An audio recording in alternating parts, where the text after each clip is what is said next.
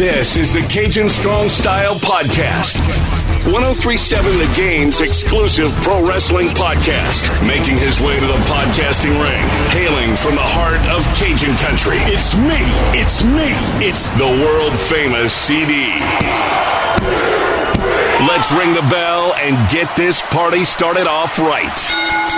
And welcome everyone to the Cajun Strong Style Podcast, 1037 The Game's exclusive pro wrestling podcast. Appreciate you listening in, however you're doing so, be it through 1037thegame.com, the free 1037 The Game mobile app, Apple Podcasts, Google Podcasts, Stitcher, and any other way you consume your podcast. Because trust me, I know there's a lot of different ways people like to listen to podcasts in 2020 we got you covered as we get into that new year. And just we got some great new stuff coming up in 2021 for the Cajun Strong Style podcast. To give some details about that down the road.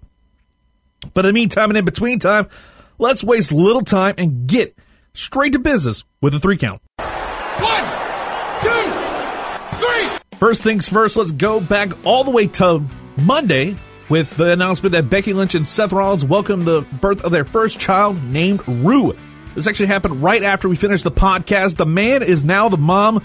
Lynch and Seth Rollins announced the birth of their first child, a girl named Roux which definitely was interesting because now you know, think about it, around these parts here where Cajun strong style emanates from, it means something else entirely. But I'm interested in finding out the reasoning behind it. Will we hear that? Probably not. But definitely makes me think of something entirely different. It makes me feel like having a gumbo right about now. Also, reportedly, they had kept things a secret, and WWE had said they had the child on the Friday, but waited until Monday to announce it. Makes sense. Give it a few days to kind of rest and relax, and then make the announcement. hell, they could have just waited a few weeks for some exclusive release through people or whatever, whatever people do these days. The other big news story of the week Keith Lee sent back to the Performance Center for more training. I think Vince McMahon has lost his marbles. Everybody started losing their mind over the weekend with the announcement that Keith Lee, among others, oh, this is one of the more notable ones, I think Dabba-Kato, uh, Mace from Retribution, they're all being sent back to the Performance Center for a little bit more seasoning. However, according to good old Uncle Dave, definitely no reason to be concerned. This move is not viewed internally as a demotion. It's instead considered a case of further polishing Lee and Company so they are ready for more major opportunities in the future because you think Lee could very well be the guy. I mean, he definitely feels like a guy that's been talked about a lot. He's the most talked about name. He's the veteran guy and he has a chance to become a world champion. He definitely did a great job in NXT, winning both the North American and the NXT title. He lost it quickly, but it was more because they're getting ready to call him up. And if you beat Randy Orton in your first match on the main roster, that kind of makes you wonder why you're sending him down. But apparently, McMahon was unhappy with the in ring work of those performers and believes Lee is not ready for a primetime spot quite yet. And again, that doesn't mean, oh, hey, he's being sent down to the developmental, the performance center, like let's say the Big Show or Mark Henry, where they got sent down for a lot of other different reasons. Big Show is to kind of make sure he loses some weight because he was definitely a fat ass, if you will. He had a lot of other things going on with Big Show and Mark Henry, kind of having them lose weight and become less green. So it makes sense having those guys go down to developmental. This is a situation where you're just getting him a little bit more polishing little more seasoning, working with a guy like Drew Gulak could do wonders for a lot of these guys. And the final bit of news Snoop Dogg is going to do commentary on Dynamite on January 6th. WB and Snoop Dogg have a lot of heat right now because of this, but he's going to be appearing on Dynamite, going to be doing commentary as part of night two of the New Year's Bash. And honestly, he's done well in the past with commentary. He did commentary for hockey and really did a great job. It was even fun on NHL 20 as a little guest commentator, which is a really cool Easter egg that I that I enjoyed a good bit. And he also did a fantastic job. I think this is a big reason why he's getting the opportunity to commentary for Dynamite. Did a great job for the Tyson's Jones exhibition that happened a few weeks ago. It wasn't a fight, it was an exhibition. So I think he could do well, especially since it's not a WWE commentary style where Vince is in your ear at all times. It feels like things are a little bit more loosey goosey on AEW.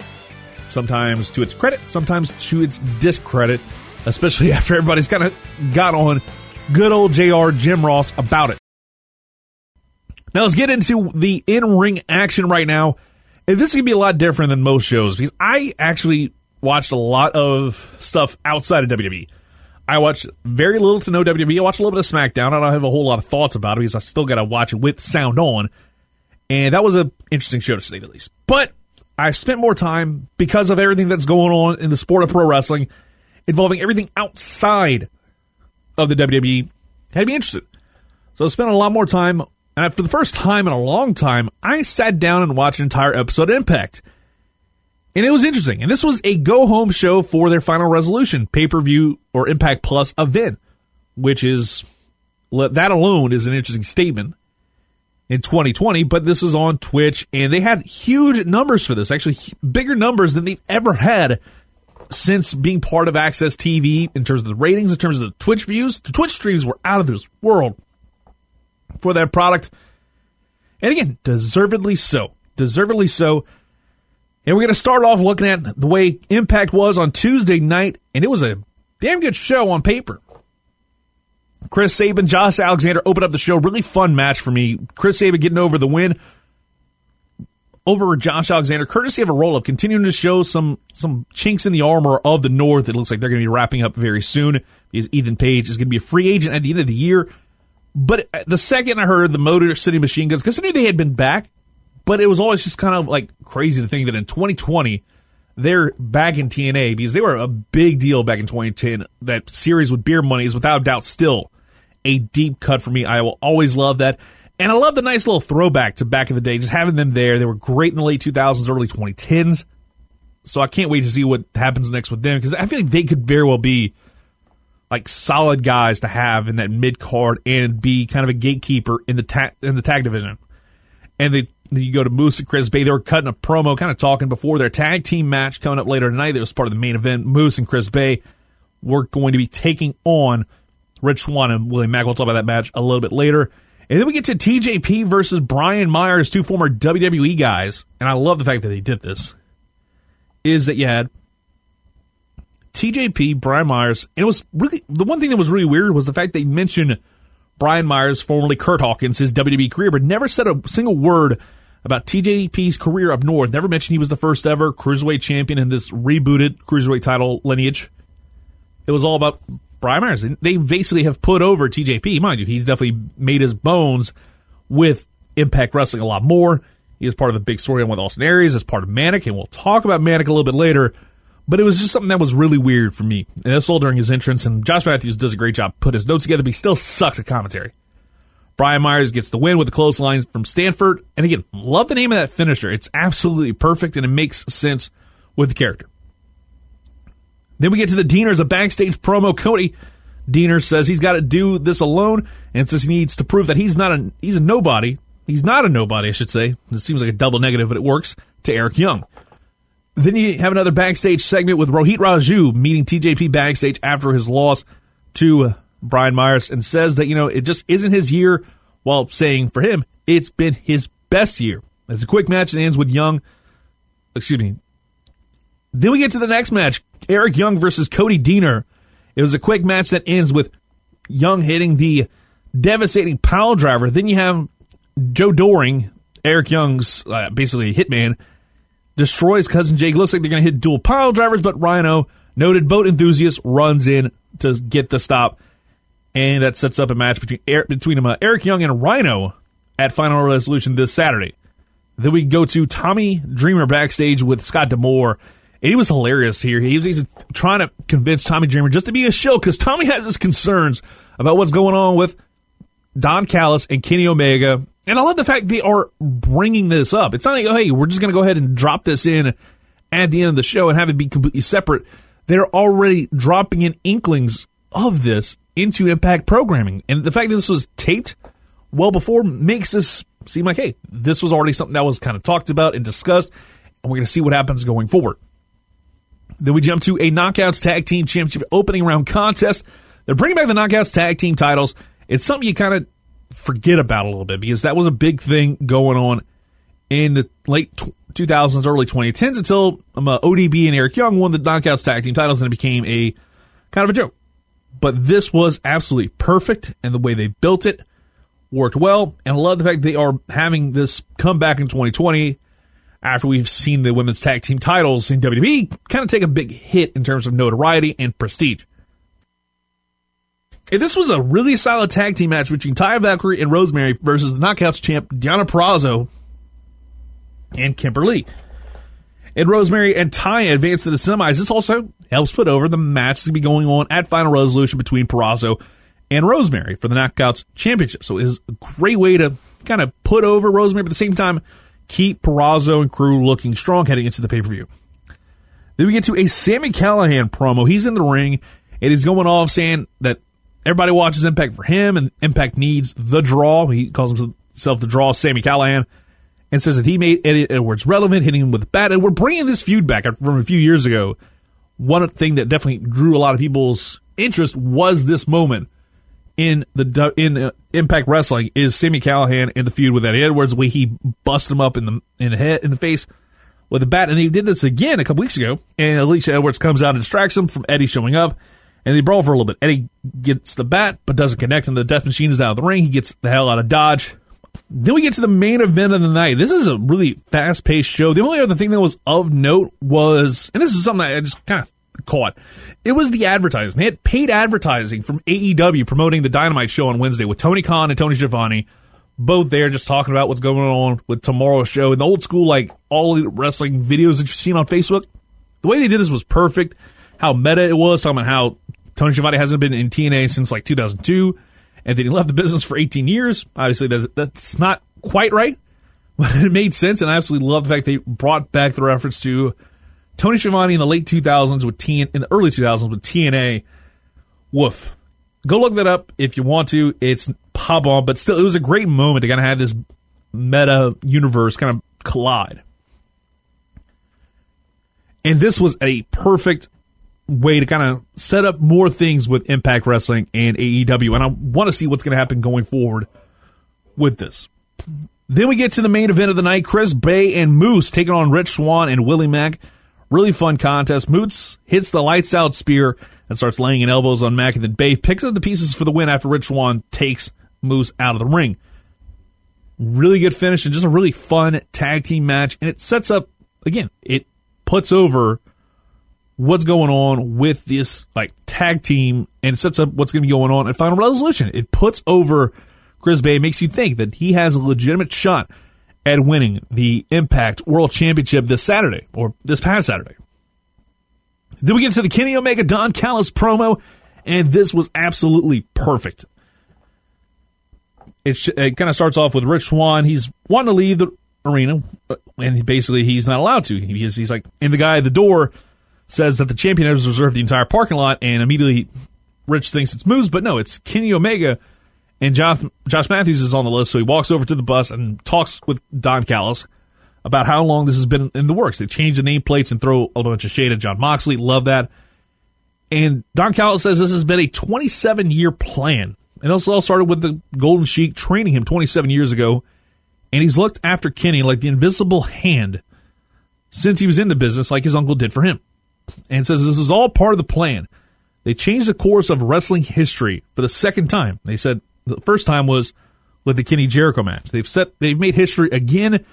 And then Kenny talks and says he used to collect comic books growing up and mentions that he wants to collect a lot more belts. He currently has the AEW and the AAA Mega Championship. We'll talk about that a lot later on in the program.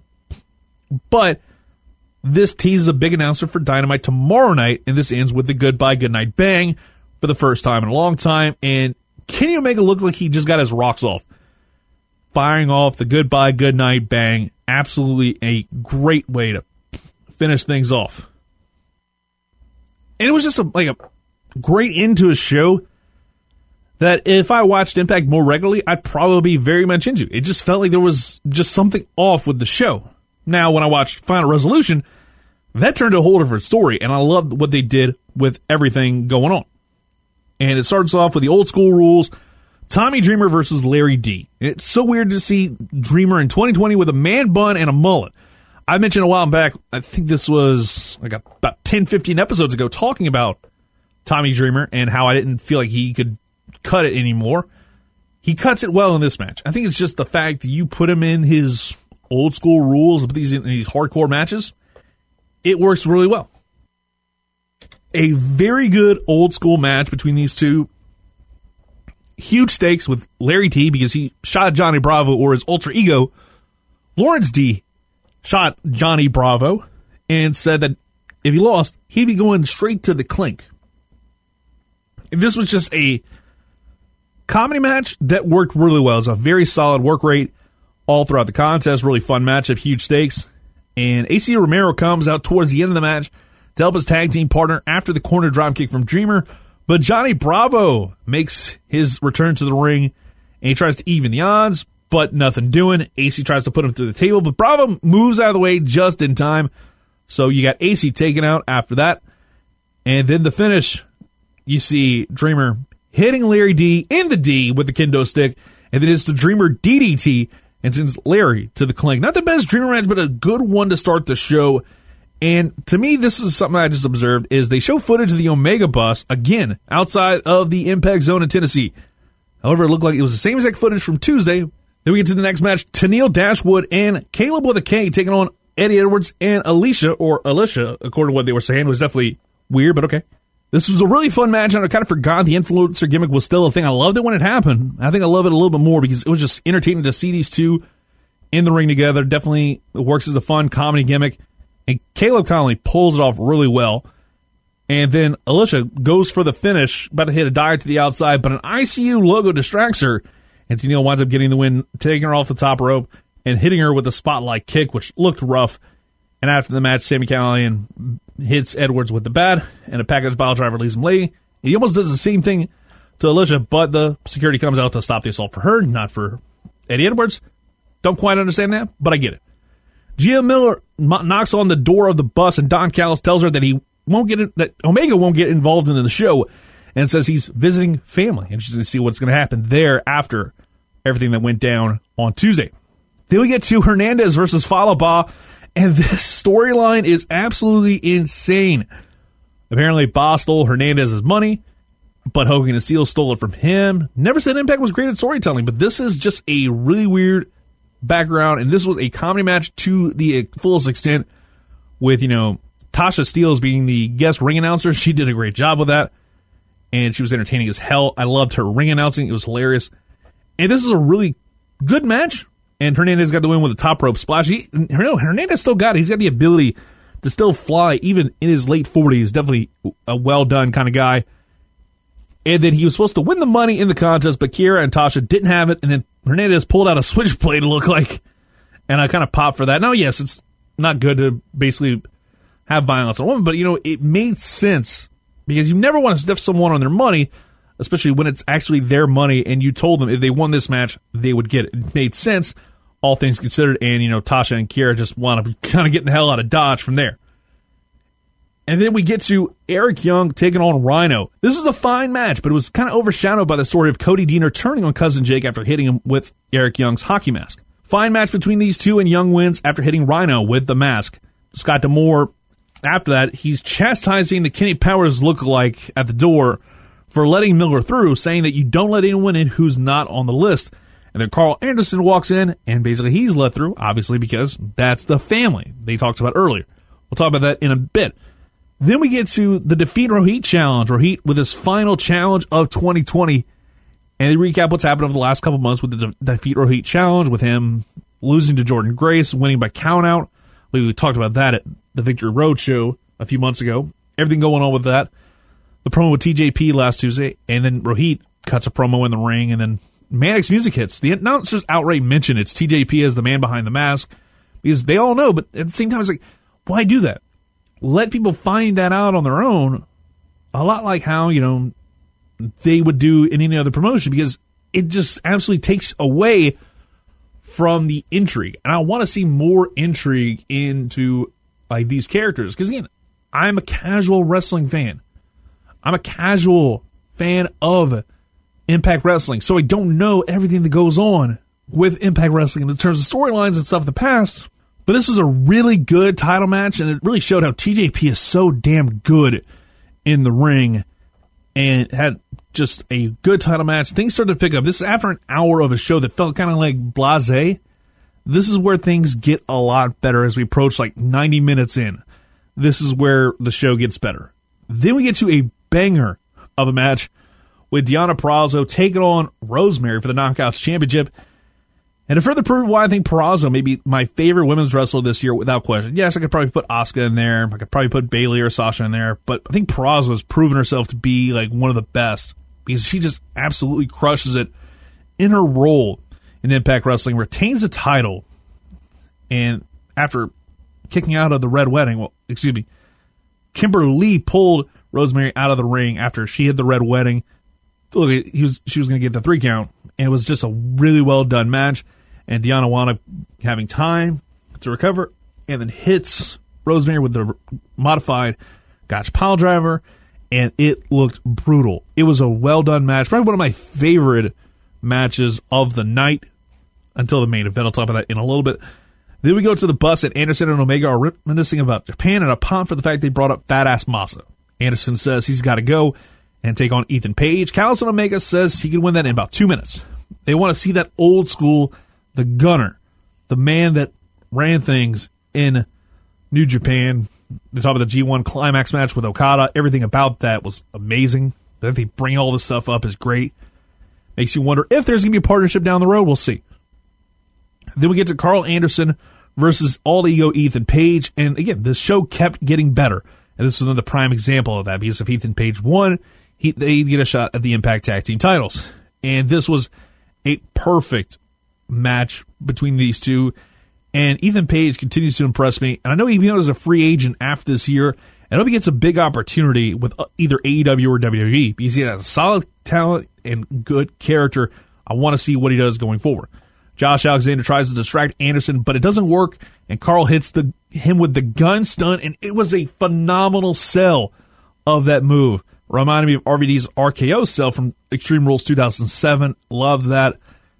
And then Josh Alexander comes out, and he he tried to distract him, distract Karl Anderson, but then he gets in the ring and leaves Page, taking off the jacket, signaling possibly the end of the road for the North. So it'd be interesting to see what happens going forward with that. Then we get to the main event of the night, Chris Bey versus Rich Swann. And this was a banger of a main event that lived up to the hype. These two are such great high flyers. They put together a phenomenal match between these two. Well done. Very much what you'd expect from these two. And it was really cool because someone brought up this was the only the second time pay per view was main evented with two main of two African American wrestlers involved. Blew my mind by that. Then Josh Matthews slips in an announcement about Genesis being on January 9th. Two Impact Plus shows in two weeks. They announced Hard to Kill as well, which is already kind of confirmed on the 16th. Definitely weird of seeing that, but you know what? It is what it is. And this is just an absolute back and forth. Tons of awesome spots. You know, Swann using a handstand to counter base finisher was really cool.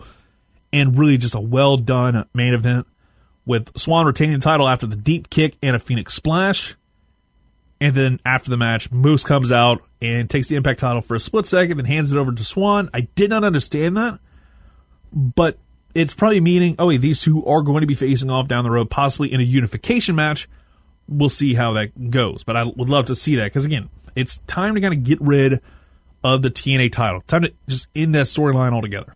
And it's time for Moose to probably kind of take over as the champion and then transition over to Kenny Omega, maybe. Now we get to AEW Dynamite, the intro for that show this past Wednesday. It continued to do what I love from last week, recapping the events from last week, because it does it in just a certain way it works. And then we get to, you know, the opener of the match. They go straight into it. The Young Bucks versus TH2. And this was such a damn good match. Again, it's everything you wanted for this match and more. If you expected Cirque du Soleil on steroids, this is exactly what you got. Tons of high spots, coordinated double team moves and it was so damn fun. With TH2 it's kind of starting things off, they get the win. They start out right away, just absolutely beat them down before the match starts. And then everything just kind of becomes a absolute cluster. They hit the Meltzer driver outside of the ring, which was just badass as all get out. But this was something that I kind of just noticed throughout the night was I think the sound of the crowd at Daily's Place, they added that in and it sounded a little too sweetened for me. It was a little too loud because at points you weren't able to quite hear everybody. But it was one hell of an opener. Bucks get the win with a BTE trigger, and then the acclaim try to get the jump on the Bucks, but SCU cuts them off in the pass. And I said this last week, and it's continuing to make me realize how much I hate the fact that they do this every single week on Dynamite. It's like at, right after the match, there's got to be a brawl. There's got to be something going on. It's like, come on now. Like, eventually it's going to get tiring, and I think this is just another reason why. And then MJF cuts a great promo on Orange Cassidy saying he'll destroy the smart marks and keep the diamond ring in his possession. I loved it. Again, it's really proves why MJF is better than you, and you know it. And by the way, MJF, you know, why not give us a podcast rating like you've been doing the last few weeks over on Twitter? You can follow us at Cajun Strong Style, C A J N Strong Style. Also follow me at Glenn Doming to ask your questions about what's going on with the world of pro wrestling for the Cajun Strong Style podcast. We drop every single Monday at 1 o'clock, so make sure you check it out. And then we get to a promo segment with Darby Allin, another classic video from him. And this was the best thing he's done to this point with these videos because sometimes they just get absolutely just dumb. This was perfect because it was the Rorschach test and it actually led to something. He called out Brian Cage for a match with the TNT title on the line. And the way they did it was perfect. And also loved his reaction to the stinging blot at the very end. It was great. Him just smiling and kind of laughing. It's like the first time we got to see him actually emote. And then you go to break, come back, Sting promo time. And I was surprised to see this come within the half, opening half hour of the show. Cody Rhodes is out and Tony Schiavone's in the ring. They're about to start an interview. And then boom, Sting's music hit absolute chills when he came out. Then he tells Tony to come in for a hug. And it's time for him to do the it's Sting call. And he does it and it's absolutely great. And all the marks pop forward. Then you hear the piped in, this is awesome chant. And then Sting saying it too. It was like, that was the one moment where I was like, do we really need him to say that? I, I, I was like, I'll pass. And now it's Cody and Sting in the ring he says there's something very familiar about this place, and then winds up pointing to Darby in the cheap seats, alluding to the whole Sting in the rafters thing. And why are we continue to basically say Darby is Sting? I'm Sting, and it's absolutely just I'm tired of it. But I love the fact that this was a great promo, and he talks about how he'll be around for a long time, but keeps the mystery of why he's there intact. And then the Team Taz promo. By the way, Taz had a career resurgence the last couple months. I think him having this stable was the best thing that ever happened to oh. him. He cuts a promo reacting to it, saying it's like, oh, that was so touching and so cool. Then he touches a lot of different things. And he even announces they're training Hook now with Ricky Starks and Brian Cage training him in their dojo, which I love the nice touch there after what we had with the Cody Rhodes promo a couple weeks ago. FTR versus Varsity Blondes is up next, and this is a great tag team match. If You haven't seen Brian Pillman Jr. in action before, you're missing out. Go check out some stuff from MLW he has done some amazing work in the last couple years, and he's proven himself to be maybe a little bit better than his father, who passed away many years ago. And also love the fact that every time Pillman went for a springboard move, FTR just dodged it. It was perfect, and it reminded me so of Joe when he was in the X division. Every time somebody tried to do a dive, he would move out the way. It was perfect and really well done. FTR gets the win with the Goodnight Express. Tons of replay angles of the finish, and they all look great. It's like sometimes you just have like a bad angle. Every part of that match had really good angles in terms of the camera shots and the replays. He showed the overhead replay was badass, and I think that's underutilized. But after the match, we get more kind of bickering between FTR and Jurassic Express after everything happened the week before with the Dynamite Battle Royal, and FTR basically is going to continue to try and feud with those guys. Then we get to 10 versus Dustin Rhodes. Quick match with Dustin winning with the Bulldog, and Dark Order invites Dustin to join the group and become seven, and then obviously it's a WCW reference, and then Rhodes pimp slaps Evil Uno. And again, Evil Uno maybe an underrated seller. He sold that thing like he got shot. It was absolutely well done. And we're not even done with the first hour yet, and we're already to a Shaq pre-tape. They packed a whole hell of a lot of stuff in this show, and the pre-tapes paid off. This was a really quick one. I wish it had a little bit more to it. And it's all about putting Jade Cargill over and progressing the feud. Brandi Rhodes is there and throws water at Shaq after he said that Jake could give her some pointers while she's recovering from the arm injury that she suffered on Dynamite. And then it made me wonder who's actually the heel in this? Is it Brandi? Because she just seemed like she was an ass all throughout that segment. But it makes you it just makes you wonder what's going on. And then the inner circle ultimatum goes down in the next segment with MJF addressing things and says a lot of different stuff and basically tries to fix things and say, you know, Sammy Guevara tried to throw in the towel. And turns out Jericho's like, we all watch the show. We know what happened. We know what you tried to do. And he gets out of it. And Ortiz says he's growing on him like a fungus. he still hates him, but it's like, you know, he's growing on him and demands Sammy shake Max's hand. And then we get to Sammy actually doing it, but says if MJF does one more thing to him one more time, he quits the group. And I love the fact they added that little stipulation. And then they had a kind of funny segment with Hager being like, "Oh, hey, I have a problem. Why is he always staring at me?" And then Wardlow's like, "Why are you always staring at me?" The fact that they did that. But then they all kind of get together and they're all like, "Okay, we're good," and they all put a middle finger out. Ortiz puts both one for Santana, who wasn't there. He was wasn't there due to the fact that he was actually kind of keeping himself away because he wanted to see his nephew be born and want to see his baby nephew, which is a really great thing to say the least. Awesome stuff. And makes you appreciate, you know, Santana and Ortiz a little more because Ortiz had an autism t shirt. It was just so well done. It makes you want to actually root for those two guys whenever they do break away from the inner circle because I feel like that's going to happen down the road. Then we get to a six man tag match Eddie Kingston, Butcher, and the Blade taking on Lance Archer and the Lucha Brothers. Very much a fantastic six man tag match with things just coming right out the gate. And the, the ring match doesn't even start, and it's just an absolute pure six brawl after Archer just jumps over the top rope and lands on Kingston inside the ring. It's a pure six brawl. Pentagon gets put through a table by the Butcher before the match starts. He was injured, looked like it was going to be a write off for him for Triple Mania, which I'll talk about later. But he wasn't quite that injured, at least from what we can tell. Butcher and Blade get the win after hitting the neckbreaker powerbomb combo on Fenix, and then Archer starts waylaying everybody except Kingston, who runs like a scalded dog. And then Blade's about to get hit with a blackout, but, you know, Butcher saves the day, gets him out of the ring, and that's it. I want to see Archer versus Kingston so bad now because I think this just has so much potential. So I'm looking forward to seeing how that's going to go. Then we get to Abadon versus Tesha Price. We get to see Abadon on Dynamite and the real life living dead girl. If you've ever seen some of the stuff uh, Penguin does on YouTube, he absolutely, she absolutely is the real life living dead girl. Much better. It's a quick squash match, and she wins with the Widow's Peak, which is just awesome in and of itself. And she continues to beat down and puts down her future opponent and beats her down. And she just saves the day and hits her with the kendo stick, knocks her out. But then Abadon sits right back up. Really love the mind games between these two, and it really builds hype for a match that I wasn't. I get. I mentioned a few weeks ago. It's like we need more women's matches to put over more talent. I think this alone has already kind of established Abadon as an absolutely cool character. Then we get to Omega and Callis's promo. This is towards the end of the show. I love the fact we waited for this point. Omega and Callis come in via helicopter, going from a bus in Memphis to a chopper in Jacksonville was a pretty baller move. And this is very similar with the Impact promo, kind of touching on the same kind of bases. It touched on all the hits, saying he was the invisible hand and mentioned that you wanted seven star Kenny. Now you've got him. And Kenny basically says he's going to get even more surprises come down the pipeline. How many more surprises do you have? Uh, but I'm looking forward to seeing what happens with this. And I'd say keep an eye on Impact Wrestling because I think we'll be seeing more stuff with that down the road.